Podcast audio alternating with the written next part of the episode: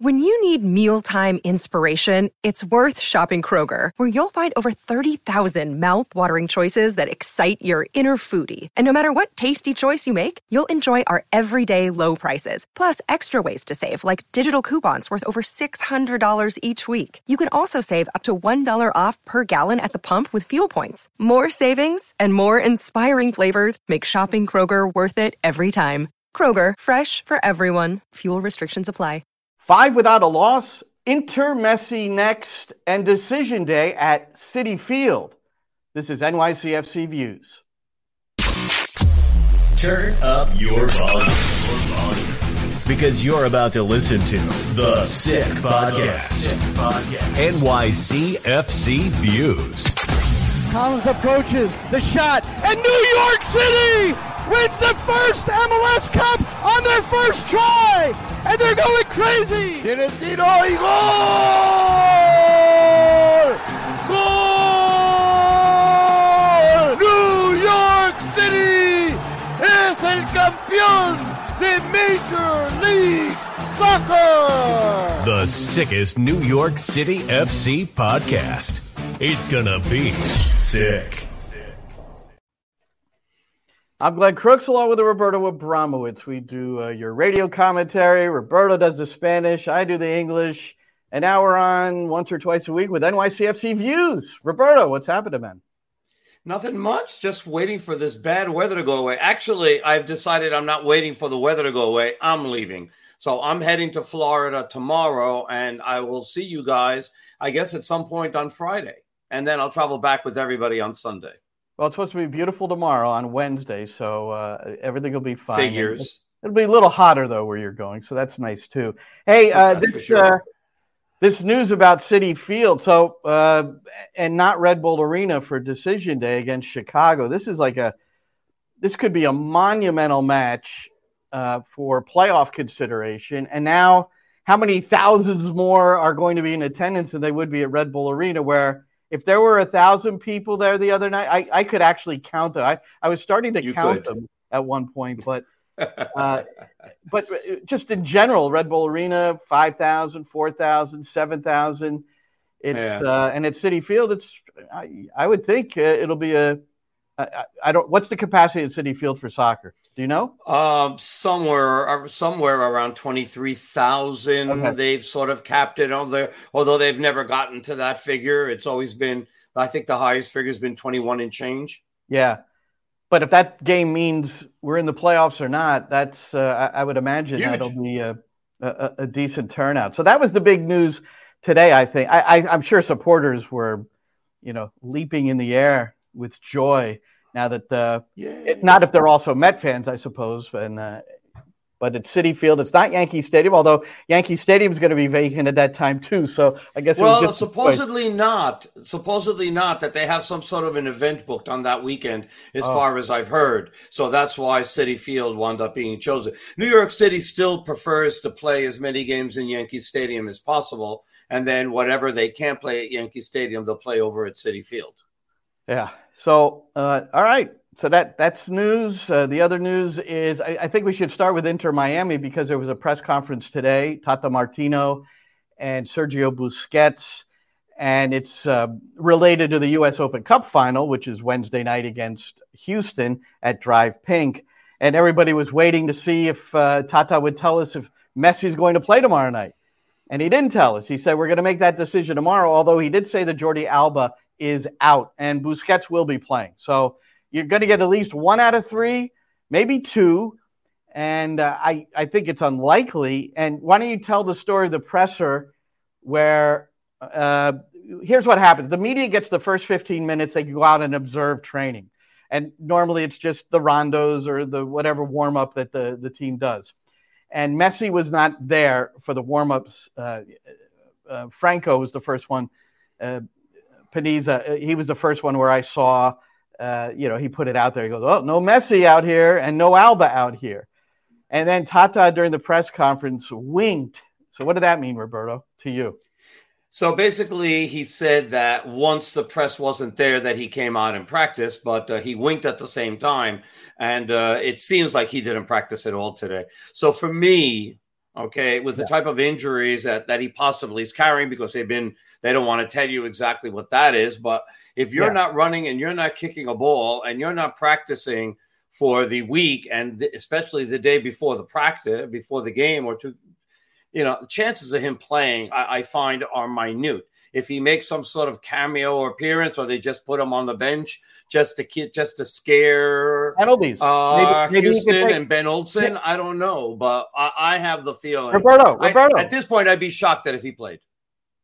penalties, right? I mean, if it goes to penalties, then you have Messi to take it if he's physically capable of. So wouldn't you have him on the bench just for that? Without playing, without kicking a ball? I Absolutely. mean, I don't know how seriously he's injured. So, Well, you know, what what the I'm problem saying. is. Remember, he was withdrawn Are from the game hearing me? 35 minutes in. Can you hear me? Yes. Okay. So I said I'm just like you're interrupting me. So I'm just continuing my not thought. interrupting. It's a conversation, and conversations go back and forth. Have you ever been involved in one? Yes. But again, normally people let me finish saying what I have to say. No, but it's that's not you don't. It's that's the the interrupting part of of going back and forth is what uh, it makes it all healthy. But anyway, I said if he's in if he's healthy enough to take a penalty, put him on the bench. Of course, if he's not, then he's not going to be there. So don't talk about him being injured and taking a penalty. He'll either he'll either be there or he won't. I think. Right? I mean, wouldn't you put him on the bench if he's able to take a penalty? Would you not have him on the bench tomorrow night? Uh, I, I'm? I'm not. I'm, I'm honestly not sure. I'm Really? really, Oh, yeah. goodness. All right. That's pretty cool that you think that because I, I don't. Um, I mean, you know, it, it- you're not going to put Messi up to take a penalty if he's healthy enough to do it just because he hasn't played in the match. I mean, he's not 100% on penalties. I know he hasn't missed one in a while, but he's missed some important ones. I was at I All was at MetLife I was at MetLife Stadium when he missed All the right. Copa America final yes, one, I, and, yeah, he, and he put the ball TV. over the crossbar. I saw it it's too. It's not guaranteed. okay. Even Daniel Uh, Gazdag misses a penalty here and there. All right. So we've uh, we've learned one thing, a couple of things so far in the early stages of NYCFC views. Roberto can hear me, and he would like me to wait until he finishes his statement before I uh, interrupt. So I'll, I'll do my best on that. Before I interrupt. Yeah.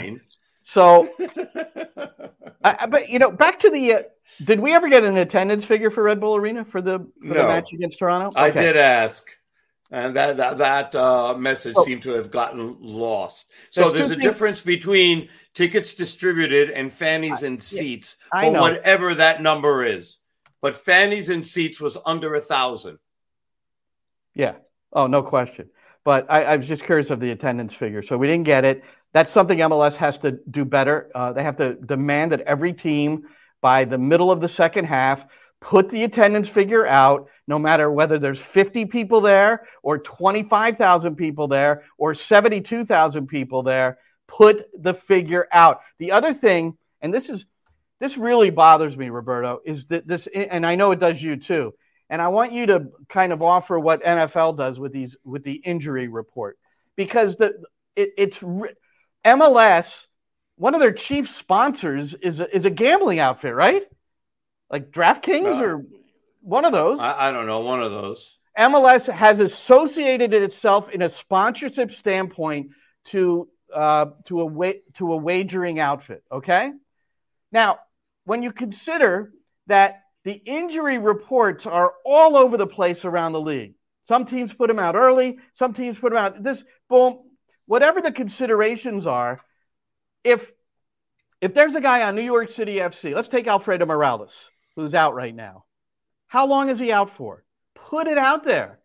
And what I don't, I'm just, it's, it's, I'm beside myself because you have, if you're a betting person, you're putting a wager in, you know, at different points leading into a game. But you're, look, if, if MLS had this anti gambling policy and all, but they're moving in a direction and they're continuing to move into a direction where they, because it's, right, it's, the generation that they want to uh, grab hold of. And it's a generation like my son, who's now 30 years old, and he bets on his phone. Not millions, but he's always, and he's got MLS parlays and all this other stuff going on. You need a proper injury report. I, I don't get it. So what does the No, I've NFL been, do? I've, been, I've, I'm glad that you're finally screaming about it because I've been screaming about it for years that that MLS, if it wants to be taken seriously, and look, gambling income, and not literally from the uh, DraftKings of the world uh, and MGM betting and the, all the casinos uh, is huge. The, the amount of people that follow sports just because they can have a piece of the action, as they as they like to say, be part of the game, as they like to say, uh, is huge. It's a huge market, but people aren't going to gamble. Is what people like to be informed. For the most part, people like to have some sort of level of information, right? I mean, it's called gambling because there's no such thing as a sure thing.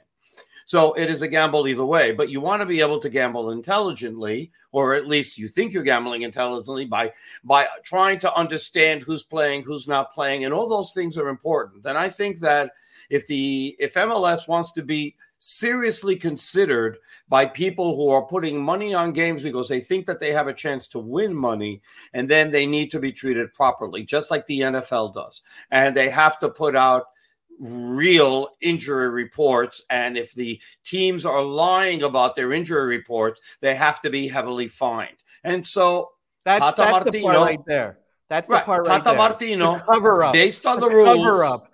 That, based on the rules on uh, that, that that exist right now, Tata Martino can hold out until sure. 50 minutes before the game before revealing if Messi is going to be part of the 20 or not. I recognize that. You're right. And so that's where it's got to change. That's where it's got to change. But, uh, well, beyond that, it's, uh, it's, a, it's, a, it's, a, I think it's a, a good talking point and something that's got to be considered, especially when people are betting on these games and you're drawing and you that, want that and as, as a league, you have um, a tremendous amount of income that's possible because now people are paying attention to your games either via TV, Apple, you know, a- Apple season subscriptions, MLS season pass, uh, listening to games on the radio, following it on your phone, whatever it takes to figure it out. I mean, look, I, I just do. So I don't gamble. I'm not a gambler okay, in any in, in any shape or form.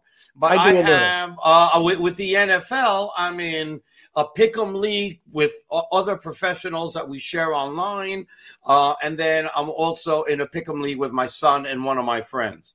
And I'm constantly checking in on the other games, and I look at the previews to see which way I'm going to pick. And if I don't know, I thought Joe Burrow was going to play last night.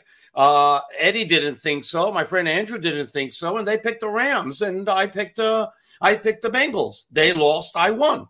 So uh, it was it's a huge difference because I knew, well, you know, because of the way the injury reports were going, I was taking a look and I was like, all right, there's a good chance that he's going to play. They yeah. stopped looking a couple of days before and they thought he wasn't going to play. Uh-huh. So I took advantage of it and yeah. I won.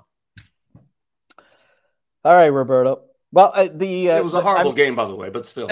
well, whatever. It was. It was brutal. The Messi thing is interesting, uh, more so for us and, and supporters of New York City FC that might be watching or listening to this because of Saturday's game. New York City playing at Inter Messi, and will he be in the lineup?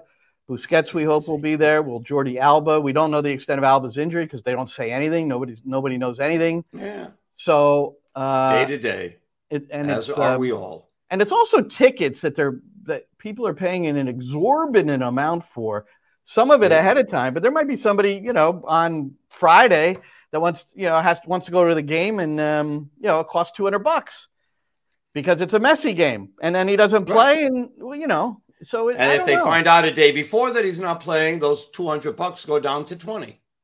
Yeah, I mean we've seen in in the last game that he played, which was at DraftKings Stadium. He was replaced in the 32nd minute or something, and you saw streams of fans leaving the game in the 35th minute. What did that remind I mean, you of? Come were you, on. You were in the States when Hank Aaron hit his uh, uh, 750 yes. home run, which at the time was the most that beat Babe Ruth. And it was in Atlanta. Still is in my mind. And, well, yeah, you can look at that a number of ways. So he hits the home run, rounds the bases, people going crazy, people running onto the field trying to get a handshake yeah. or a hug. And they then, got on. Huh? They got on the field. He was escorted by fans around the bases. Yeah, but I, but that's the, my point. Uh, what made me think when I saw these inter uh, uh, these Inter Miami fans leaving DRV PNK Stadium after Messi left the game injured, uh, it reminded me of this because half the stadium went home after Hank Aaron hit his home run, and it was fairly early in the game. So, and they were always at that time known as very fickle baseball fan, fans in Atlanta, but um, anyway, it just Here's made me think of that if there. anybody was around for that. Here's the lesson, Glenn. And this is a lesson that everybody in Major League Soccer has to be paying very careful attention to. And it's this when you bring in a player of the magnitude of Messi or a step down or two step down or three step down, which is still going to sell a considerable amount of tickets because people are going to want to watch that player. That doesn't necessarily mean that they're going to become Inter Miami fans or New York City FC fans or Chicago Fire fans or LA Galaxy fans. They're fans of the players. And what you have to do is that you've got to get these people early enough where you're making them fans of the team as well. So when the player leaves, they stay behind and they still support your team, which is also why you have to go after kids at a young age and organically make them fans of your team. Because, especially in communities of immigrants, where you have soccer fans that have been soccer fans all their lives before they came to the United States, okay, they were following teams in Mexico, in Argentina, in Italy, in Turkey, in Spain, or wherever. And they're always going to follow those teams. And when you bring a player in like that, they're going to follow the player. And then once that player leaves, if you haven't done your job and made them a fan of your team, they leave as well. Case in point, you um Christian Pulisic went from Dortmund to Chelsea. And because he was in Chelsea, I started following Chelsea and wished them well, even though I'm a Spurs fan. And I wanted to see Pulisic do well as much as he could. The minute Pulisic left, I couldn't care less of what's going on with Chelsea. Couldn't care less. And the teams have to figure out a way of getting people, let's say like me in this occasion, right? And try to convert me into be a permanent Chelsea fan. Although that's not going to happen in my case because I'm already rooting for Spurs and I will uh, be slitting my wrist every Sunday uh, or every Saturday as is ritual with Spurs fans because Spurs normally like likes to rip your heart out every chance that they get. Oh yeah, but wait, wait, but wait. Here we are. Oh, wait, you've got Ange Posta, uh, uh, uh, as your manager now, who um, seems to have really won over the team, the supporters. He is yes. just a guy. You just look at him, you listen to him. He's as down to earth a guy at his level that I've ever heard. I, I know a lot of Celtic supporters, and they loved him there. And uh, he's doing a fantastic job. And um, mm-hmm. that's that's a team to watch closely because partly because he's there now. Come on, you Spurs. But hey, so coming, so bringing but, it back to the states, well, the, the teams have to, uh, you know, once these fans start coming, especially the kids, you've got to really go after, I believe, the kids to make sure that they stay within fandom because they'll drag their parents to games. That will happen. You can't let these kids, at, once Messi leaves, disappear.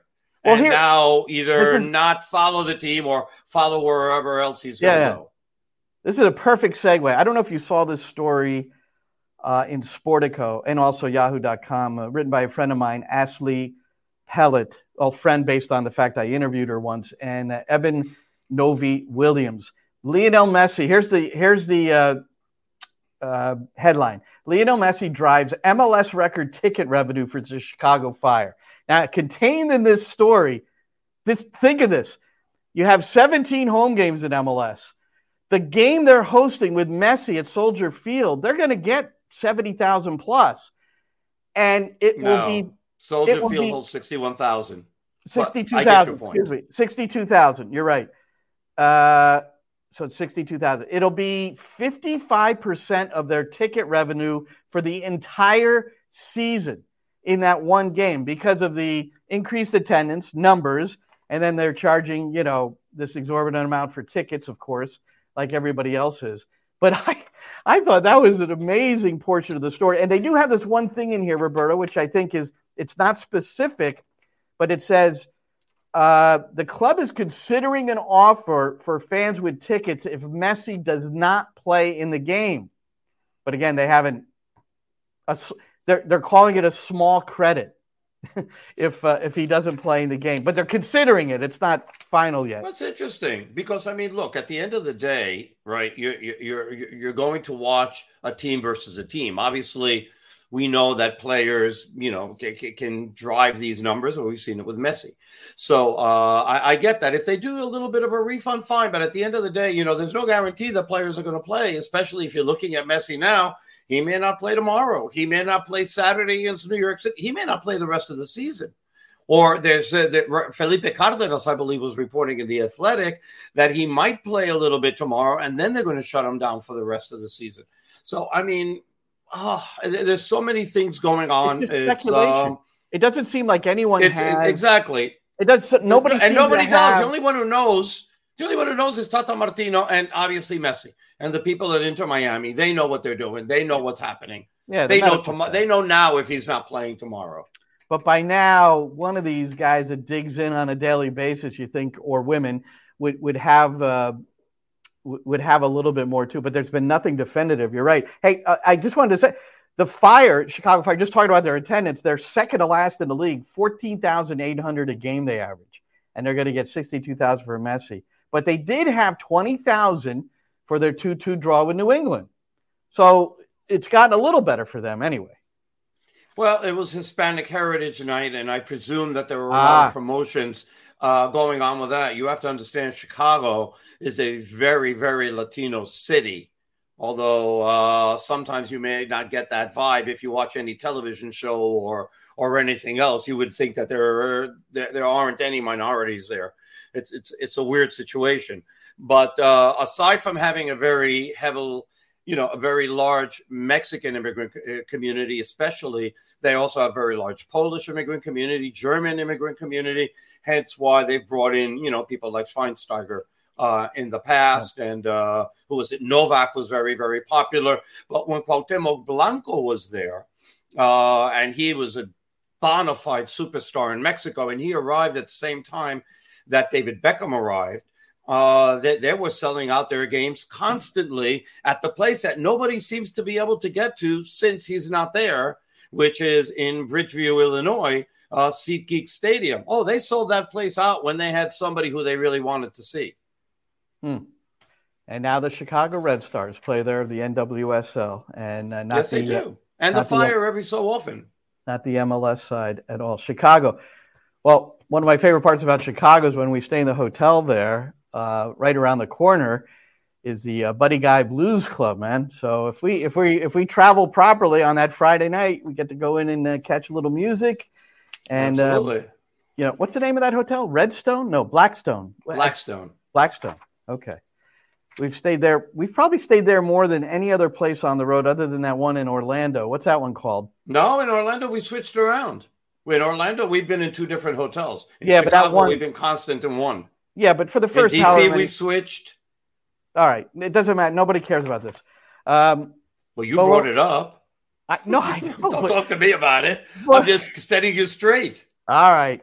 So uh, on to uh, the Toronto game. So here, New York City. So this is five without a loss. Three of those have been wins. 11 points is second most over the last five games of, of any team that, that has over the last five games of all the teams uh, in MLS, with the exception of Portland, who have 13 points under Miles Joseph, the former NYCFC assistant, and uh, who's taken over for uh, Gio Savarese on an interim basis. So it's really it's gone fairly well. You know, you would hope for the victory against the Red Bulls and Vancouver. Those are the two draws, and uh, some unfortunate moments in there. Uh, but you know, last couple of games, you know, Toronto, poor Orlando, number two in the league, and and they didn't play particularly well. So you've got to give New York City some credit for uh, diffusing that. Yeah, but I, there's a caveat that that there's a caveat on that, and it's a very significant caveat, right, about those five games and they all have to do with one thing. All of them were played at home. Oh yeah. So although that you know, although they don't have the stellar record that they've had in years past, 216 on at home, it's still very important considering that this is a team that's only won one game away in 15 all year long within MLS. Yep. Seven draws, but seven losses and just one win. Yeah, it's significant. It's significant that they haven't been able to produce on the road. Uh, and now uh, going to Florida. And look, I think New York City, uh, they've um, played a number of games this year where uh, the teams, the opponents haven't been at full force and haven't really taken advantage of that. And if Messi isn't playing on Saturday, if Alba's not playing on Saturday, uh, they they've got to they've got to carry that on. And you know, it's not like it's an automatic win. These young guys that are going to no. replace them are, are, very good. We know that.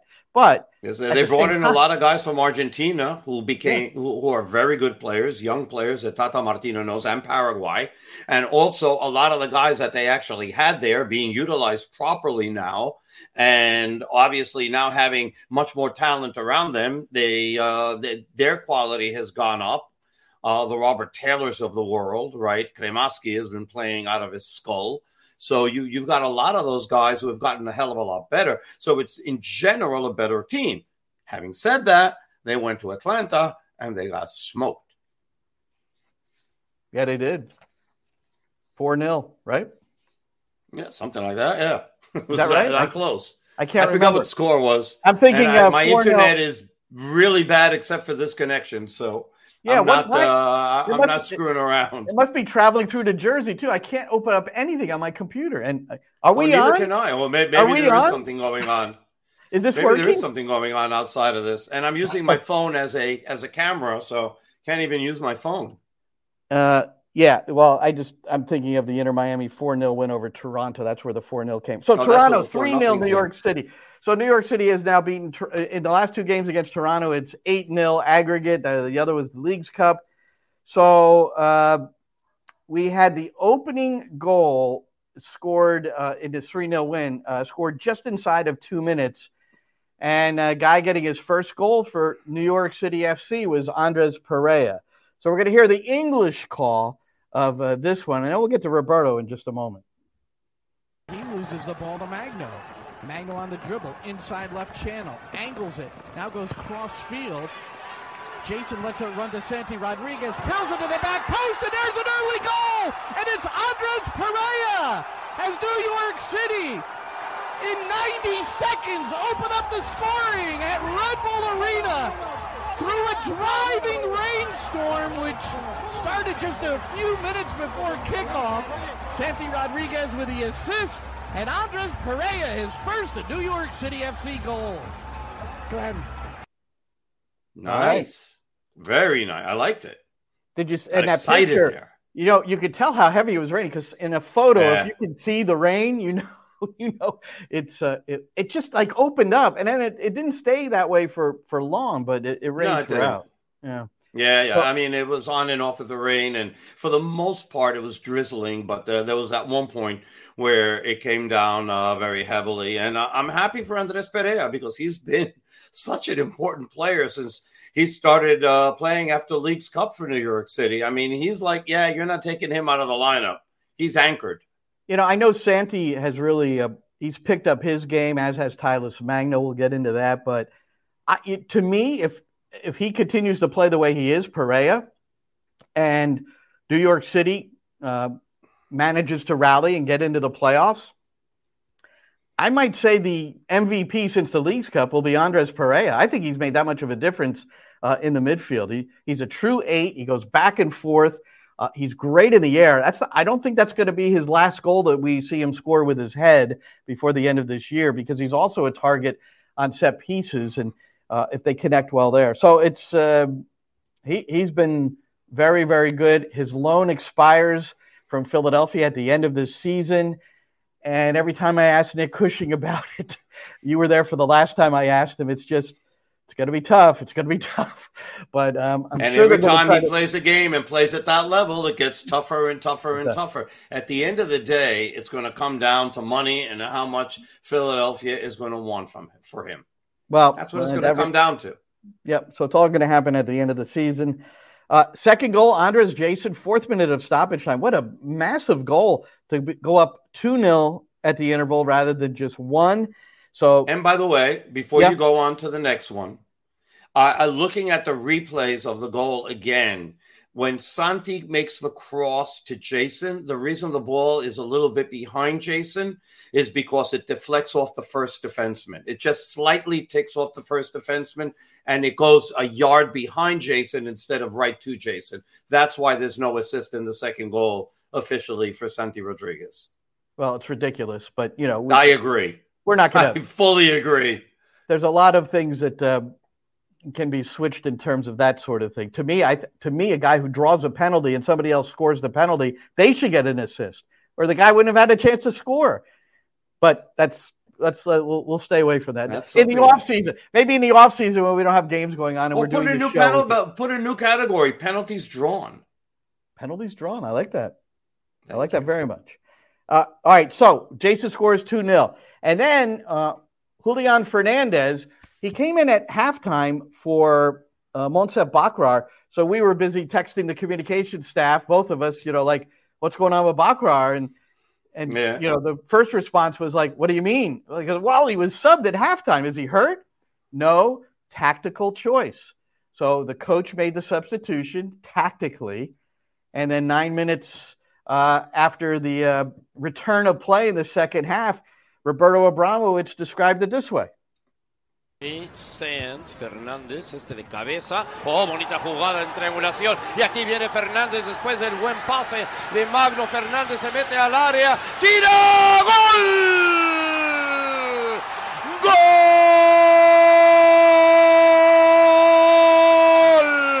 De Julián Fernández. Su primero con New York City. Y esto está 3 a 0 los celestes. Bueno, para quienes comparan no solo físico. Oh, and Ariel cut poor Ariel off like off. that. That's so rude. Ariel, I sent the whole thing. They have cut you off. It's not me. I apologize. I sent your whole commentary. I just want you to know that it was not me. Well, that's you know, it's the way it goes, man. When you're the color Lane guy, Canada, you get cut off. Well, uh, so Julian Fernandez, 19 years old, and, and, you know he has played a lot of games as a pro for his age. And uh, uh, it, what's interesting about Fernandez is that it was a tactical choice as Talles Magno moved into a striker role, and for the first time this year, also looked comfortable in that position. Talles Magno, in these last two games, it's really a remarkable uh, turnaround for him, and it, it shows you what a goal can do. But when he entered the game uh, in, uh, against Orlando, uh, in for the injured Richie Ledezma at the uh, 56 57 minute mark, somewhere in there, scored in the 68th. He was even better at that point. But Roberto, you weren't. Uh, Maddie and I were down on the pitch before the before this most recent game, Toronto. We just went down and hung out and just looked around, and and Talles walked in and walked past us. He just you know how somebody you know is walking with a spring in their step and a smile shaking your hands hey get another one today laughing you know it's like eh, he's a changed guy. And it just happened like it's almost a snap of the finger yeah, I, it's great to see, and it's amazing what a goal can do for you, right? I mean, just confidence-wise, it makes you relax. Your whole body sort of relaxes. Your mind now goes into a different place, and you remind yourself that you can do this. Nothing better than seeing the ball hit the back of the net, and then all of a sudden you're starting to play with the confidence and at the level that you you have with your abilities. And let us not forget, Talles Magno is still the most talented player on this team. It's just, it is. And if he can get going and continue this, then New York City is going to be a much tougher out the rest of the way. Yeah, it's a big part of whether they uh, get into the postseason or not. Well, the next step, as they've uh, been unbeaten through five, is at Miami on Saturday. So, uh, Sammy, let's kick it around.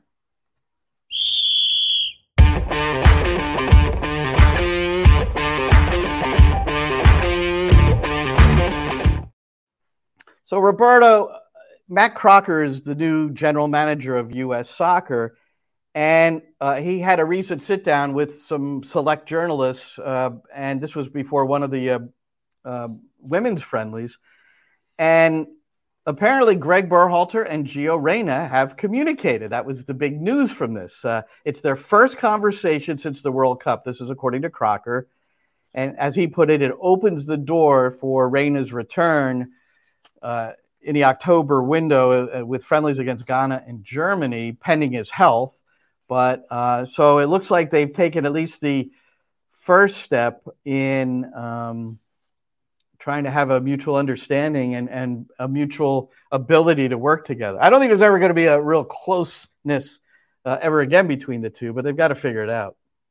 Without a doubt, I mean, it becomes it's it's a matter of trust, right? And I mean, trust was not only broken; it was nuked uh, between both those families. So uh, it, it's a really, really hard thing. And, you know, and, and, both are to blame. It's not like, well, it's all one fault. It's really they both had their part in all of this and, in setting this thing afire.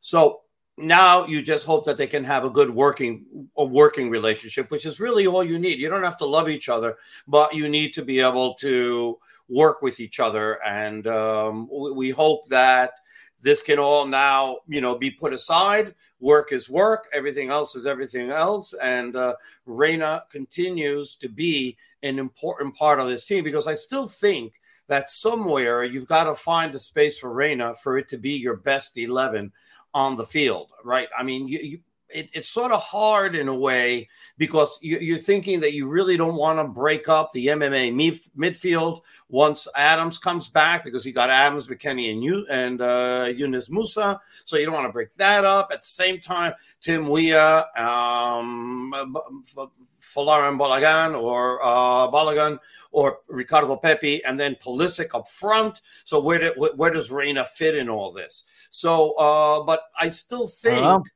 that, right. It, it's not an easy one. It's really not an easy decision. And maybe you rotate them somehow. And, you know, on some days you use one and, and some days the other, but, uh, and maybe it's opponent dependent. So th- there's going to be a lot of things that are going to go into these decisions.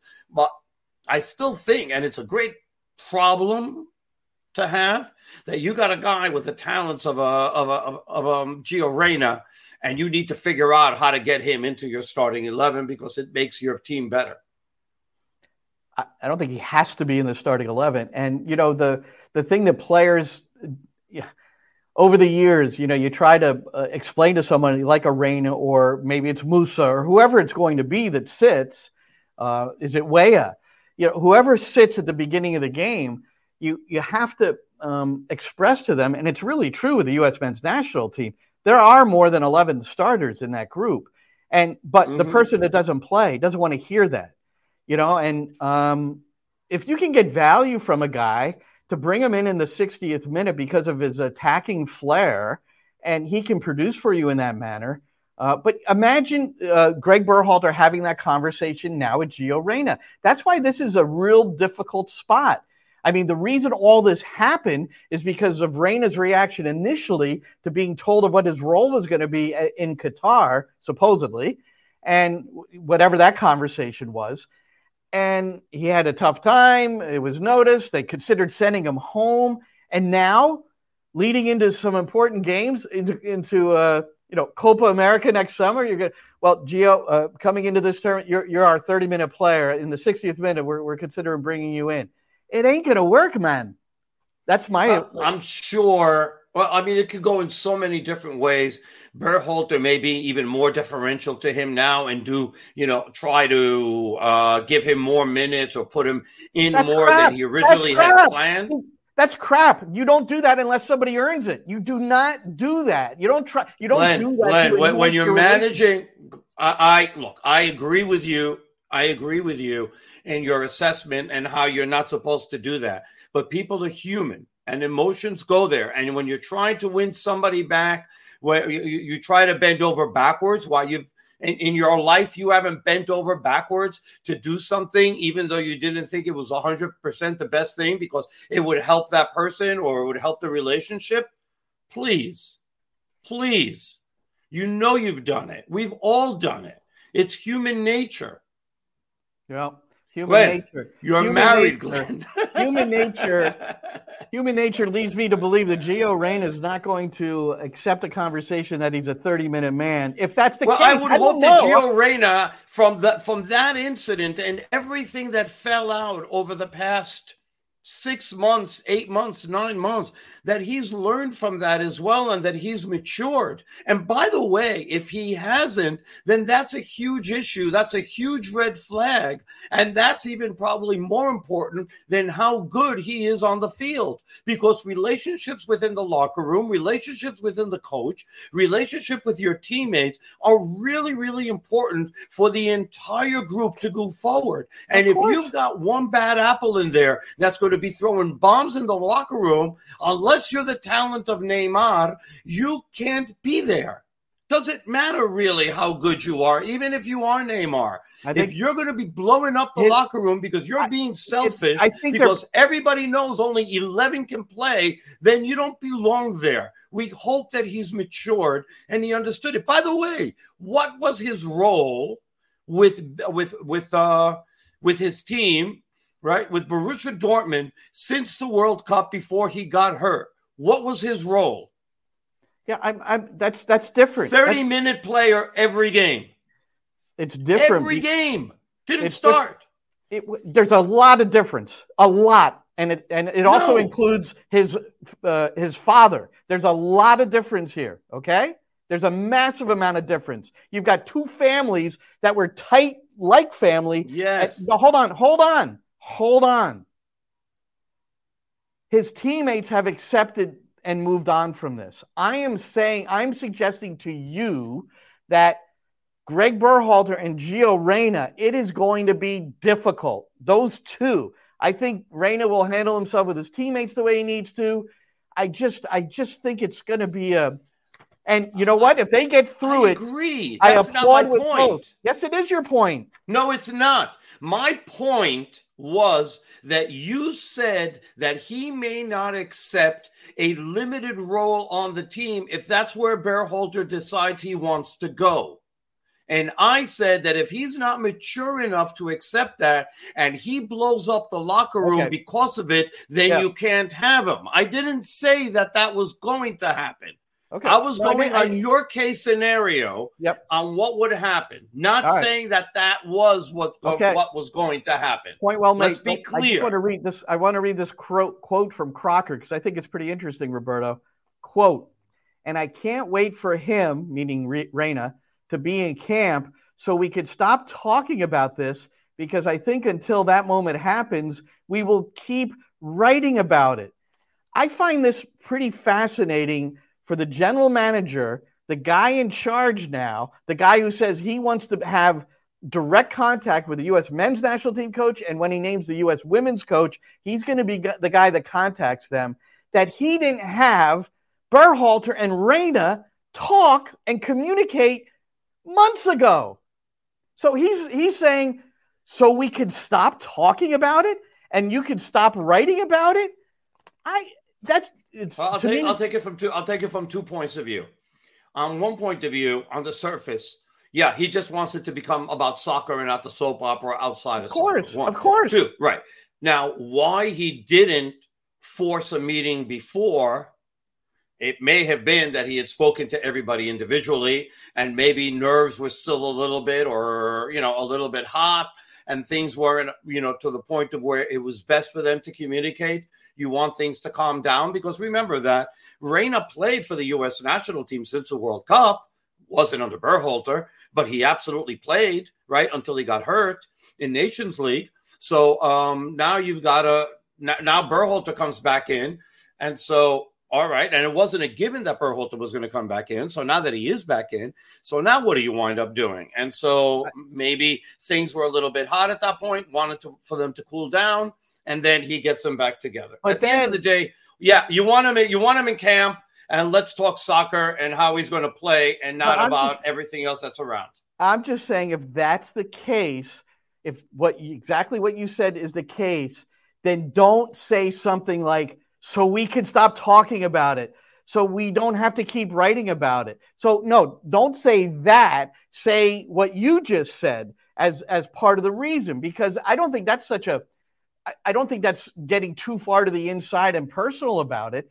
Don't say so we could stop talking. It reminded me of it reminds me of Curt Onalfo, you know, saying uh, you know, let's move on and, and, and stop talking all the baloney, you know, like moments after Bruce Arena's forced to resign and and two of his assistants are out and all the and Richie Williams is nowhere to be found. Let's just move on and stop the baloney.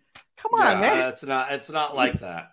Yeah. No, but you anyway. got to clear the air. The, the air has to be cleared, and maybe it's got to be cleared with media. And it will be because the first press conference that's going to happen when he comes back is going to be Berhalter and him, and they're going to talk about their relationship, or they're going to, at least going to be asked about their relationship, whatever they say about it. You know, you know, coded in PR speak. If that's what happens, then fine. Or if they're going to be 100% honest about it, you know, which we hope, and we get a little bit of an insight, and then we move on. And then we just worry about if he plays at right wing, or he plays as a 10, or he plays at the left wing, if he starts, or if he comes off the bench and he's going to be happy with his role or not, whatever that is.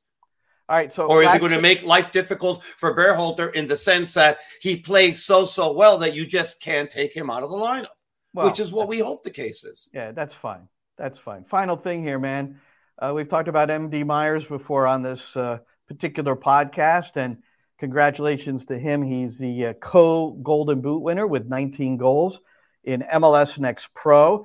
So, from our standpoint, it'll be interesting to see the next time we go up to practice, will he be working out with the first team?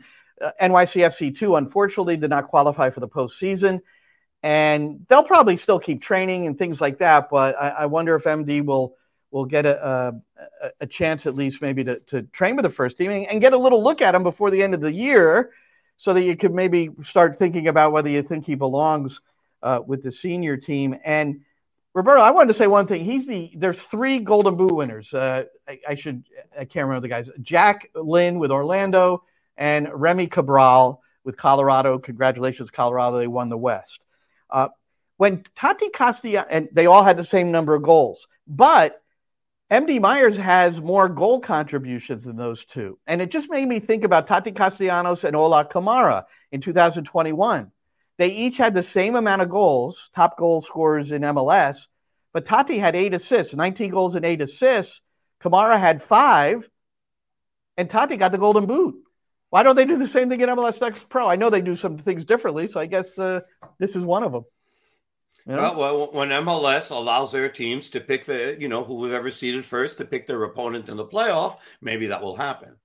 This this is my favorite part, and it's not. it's the second and third seed. Roberto and I, you, you'll like this. I don't think I told you this, and we got to close this. But on my Sirius XM show this week, it looks like I'm going to have all four coaches of the uh, in each conference in MLS Next Pro that will be choosing their opponent in the opening round of the playoffs from seeds number three, no, excuse me, seeds number four through seven. So the the conference winners, they get a bye. The number two and three seed teams get to choose between number four through seven who they play in the opening round. And I've been told uh, Benny F- Feilhaber is one of them for Sporting KC, so he's coming on. And uh, people that know him best said, "Oh, he'll talk. He'll tell you why." Because I think, I really think, if these coaches don't say why they choose, and we're going to find out today, this afternoon. We're recording this on Tuesday. Uh, if they don't tell us why they chose a certain opponent, it takes the fun out, man. I'm not really even interested if they don't tell us. Yeah, we think we, you know, we're we're you know Well- we're, we match up better, or you know, say something. Silence, s- silence may tell you more than any thousand words that some coach is going to tell you. well, we'll see. I'm gonna. I'm anxious to see what each one of them I mean, says. I, I think it's fun. It, it really is. It, I, I think it does drive interest. It, you know, how it affects the other team, that the team that you picked. It's like, oh, hey, you think you can beat us? oh heck yeah! Oh, That's yeah. going. That's going right up on the on the front wall of the locker room, Oh, man. It's like God, yes. Colorado picked up. No, it'd be who, who are some of the teams? Columbus. It's uh, Sporting KC, Columbus, New England, and Tacoma. uh, The Sounders too. So it's like, can you imagine? That'd be great. Oh, yeah. Well, this is what's cool It's about. bulletin board material for sure. Uh, it's it's the best. So I hope uh, you know the only thing that's wrong. I, it doesn't appear that they're doing any What they need to do is have like the four, uh, you know, two general managers there, you know, and they make their with the coaches and they make their picks like on on Twix or what's it called, Twitch or Twitch, some sort of live stream. They should do that, man. Twitch. They have to, they should do that. Come on, man, let's do it. All right, Roberto, uh, we've got well, we've got a huge one on Saturday uh, for New York City and their playoff hopes. And it would be nice if we had the opportunity. I don't know about you, but it would be the first time in my life that I would have a chance to uh, talk about Messi running around the field or walking around the field or you know making another brilliant delivery or finishing or for for New York City's sake. I hope he just looks good but doesn't score. You know that would be my uh, my hope. But Or uh, set up anybody else. yeah, or set up anybody else. So that's uh, our airtime on the New York City FC network for Spanish with Roberto. Myself on the English side is seven fifteen Eastern for uh, the pregame show and uh, sync up with the video. You got to sync it, so you just kind of you know you freeze one, you wait for the other to come, and and you're off and running. Yeah, because the video is behind our audio. So you actually have to pause the audio on our broadcast to let the video catch up. Yep. We're about 15 seconds behind, anywhere between, depending on the day, anywhere between seven and 15 seconds behind. And the video is anywhere between 40 and a minute and a half. All right.